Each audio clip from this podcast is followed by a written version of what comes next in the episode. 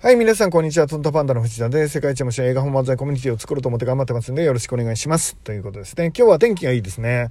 まあ、やっぱね、天気いいとちょっと燃えてきますよね。なんか、青空見るとなんか気合が入ってくるっていうか、まあ、やる気に満ち溢れるっていうかね。まあ、今日も絶対楽しい一日になるかな、なんて思っています。えっ、ー、と、今日はどんなお話をしたいかっていうと、悩み続けること自体に価値があるっていうお話をしたいと思っています。で、えっ、ー、と、人生を、まあ、生きているとね、いろんな悩みがあると思うんですよね。え、ー、と、その時に、まあ、いろんな助けになるのがやっぱり宗教だったり、あるいはそうだな、哲学だったり、えー、ということで自分の行いの、えー、がい、こっちが合ってるのか、こっちが合ってるのか、どっちが合ってんだみたいな、悩むことっていっぱいあるからさ、なんかそういう時に、えっ、ー、と、その軸を持つためにもいろんな本を読んだり、人に会ったり、いろんな考えを聞いたりするって、すごくいいと思うんだよね。なんかその思考法っていうか、考える、あの、手順っていうか、基準っていうか、まあ、いわゆる僕らは、あの、本当にこれが100%正解ってすぐ分かるようなものならもともと悩まないわけで右に行っても左に行っても、まあ、正解にもなりうるし不正解にもなりうるなっていう選択をねえーと、いつも僕らはあの迫られるからこそ悩むわけですよね。でその悩むっていうのはだから深いんだよね。で右に行っても左に行っても正解にも不正解にもなりうるっていう、えーと、その選択の中で、えーと、自分がね、えー、と悩み、えー、まあまあ当然あの例えばぐうたらとかは別ですけど、えー、とどっちに行ってもねどっちも頑張るんだけどどっちも正解にも不正解にもなりうるってケースっていっぱいあると思うんだよね。特に夢へのチャレンジとかしてる人にとってはうんとこっちの道が夢に近づくのかこっちの道が夢に近づくのか、まあ、分かんない中でね、まあ、選択をしなきゃいけないじゃん。でそういうのこと自体がね、えー、と本当に難しいし、まあ、文化レベルが高いっていうかまあ、いろんな悩みになる時にでそんな時にこういろんな本を見ながら決めていけばいいと思うんだよね。で、結論を言うと、あの、右でも左でもどっちでもいいから行きなっていうのが、まあ、あの、今の僕の考え方ですね。まあ、5年後、10年後は変わってるかもしれないけど、今僕はそう思ってますね。右に行くか左に行こうか迷ってて、まあ、いろいろ考えたけど悩んで動けないっていう時は、まあ、とにかく動けっていう本ですね。どっちかに動くのが正解っていうのは分かっています。で、今の僕自身ももちろんできなくて、えっ、ー、と、動きが止まっちゃうっていうこともいっぱいあって、まあ、本当に今自分にもイライラするなんてことも本当に毎日のようにいっぱいあります。自分はダメだなって、えっ、ー、と、これさえやればいいのになんでできないんだろうって、えっ、ー、と、こんな簡単なことをなんで自分はしないんだろうって、何を怖がってんだろう、なんで止まってんだろうって自分を責めることもやっぱいっぱいあるんだよね。でそれはもうもちろん誰だってあるしまあ僕もあるしみんなもあるしだと思うのね。でそんな時にうんえーと、哲学とか、えーと、自分の価値観とか夢とかもういろんなものどこを諦めるんだみたいなケースってあるじゃないですか。そうだなじうんとなんだろうな。うんえっ、ー、と例えばそうだな。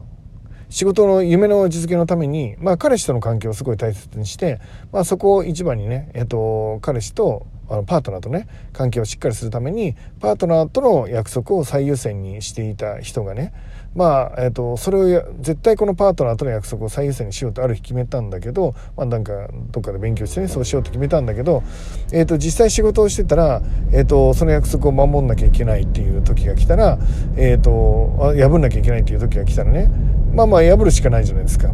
でどれぐらいの調整をすればいいのかとかまあ破って本当に自分は今まで自分が軸にしてたものを崩壊させるのでそれでいいのかとか、えー、そこまで潔癖にならあの完璧にならなくていいんじゃないかとかまあいろんな悩みがあるよねつまりそういうことね2つの価値観が両方素晴らしくてそれがぶつかるなんていうケースは十分あるよね。えーと、自由に生きたいと思ってても、えーと不自由な選択をしなかったら食べることもできないんだったら不自由な選択をするしかないじゃないですか。で自由に生きるって決めてるけどそこは抑え込んでっていうことも十分あるよね。え、ー、と子供と一緒のにできるような仕事保育士さんとかにどうしてもなりたいなって夢見ててもそれで食えなかったり、えー、と家族を支えることができなかったりってなったら違う仕事を選ばなきゃいけないっていうこともあるじゃないですか。で生きてればその自分の価値観に対して、えーと、どうするんだ？例えばなんだろうなえっ、ー、とどこまでを許せてどこまで許せないかっていう基準は人それぞれだから他の人がとにかく言う筋合いじゃないんだけどそこのこらでみんな悩むんじゃないの？えっと、ここまでは自分の大切にしてるものをリリースしてもいいけど、えっと、ここをガッチガチに固めちゃうと、えっと、何もできなくなって結局人生が全体として、えっと、沈んでっちゃうみたいな感じね。なんだろうな。うん、っていうこと。っていうことで、まあ結局悩むんだよね。で、その時にね、僕は考えることは、この悩みって面白いなって思っている。あの、人生にはプラスになると思ってるんだよね。えっと、悩んでること自体が、この悩んでる日々自体が、すごい価値があるんじゃないかなって僕は思っています。夢を見ることって、あの、人それぞれ、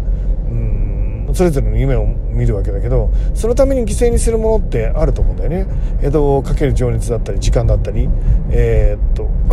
えっと人間関係だったり、えー、だそうお金だったり、えー、そういう、えー、自分の情熱だったり、まあ、いろんなリソースを使いながら夢を目指すわけだけど結果的にその夢が実現しなかった時にじゃあそのかけたリソースは無駄だったのかっていうことになると一概にそうとも入れないわけけですよね。だからこそ悩むんだよね。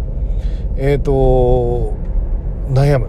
悩んで悩んで悩み続けるじゃないですか。で僕はそこが文化だと思うし、えーと、僕はそこの時間の長い人が、まあ、要は人間力の高い人だと思ってるんです。えっ、ー、とどんなこともね簡単にパッパって答え出せる人ってすごいし、まあ、そういうスーパースターっていうかスーパー人間にね、えっと、僕ももちろん慣れたらいいのかなと思う時はあるけどでもやっぱり、えっと、凡人だから悩むんだよね。で悩んでぶつかって、えっと、こっちにしようかなって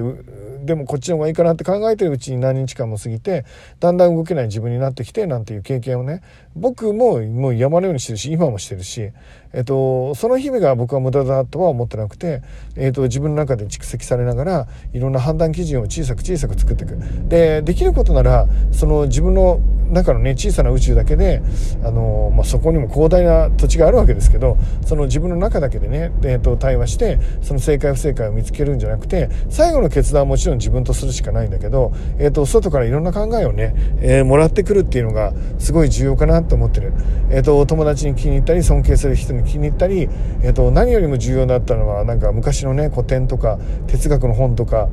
うんまあ、YouTube とか漫画とか、まあ、いろんなメディアからですねその考え方を自分なりにもらいながら、まあ、整理していくっていうのが、えー、いいと思ってます。で哲学とかを学ぶとねの判断基準がいろいろ変わるんだよね。よく僕は勉強会であのいわゆるトロッコ問題、えー、マイケル・サンダルが流行らせたトロッコ問題っていうのを、まあ、僕の勉強会ではよく出すんだよね。えっ、ー、と何をもって正解か分かんない中で正義とは何かっていうことをみんなで考えていくっていう。でそんなもん誰でも分かってるっていうことがね何何もしてない赤ちゃんをえーと、殺しちゃっていいのかって言ったらそれはもう1,000人が1,000人ダメだって言うわけじゃないですか。でも例えば、えーと、その赤ちゃんを、えーと、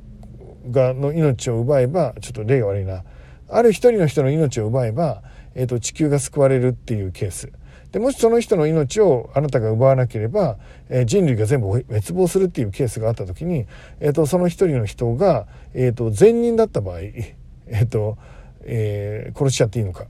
悪になった場合だったら殺しちゃっていいのか。ね、いろんな価値観があると思うんだよね。それ悩むじゃないですか。まあ悩まないのかな。でその、えっと、判断ってすごい難しいしパーソナルもんだし哲学的なもんだから、えっと、いつも自分の中に正解をね見つけられるようにしていくためにもいろんなことで悩みながら考えていくってすごい重要だと思うのね、えっと、人の悩みなんて所詮人の悩みだからやっぱ真剣に考えることできないからさ。自分自身の、えっと、心と対話しながら、えっと、客観的に見ながら、えっと、そういう時に判断できる自分になっていったらいいかなと思ってる。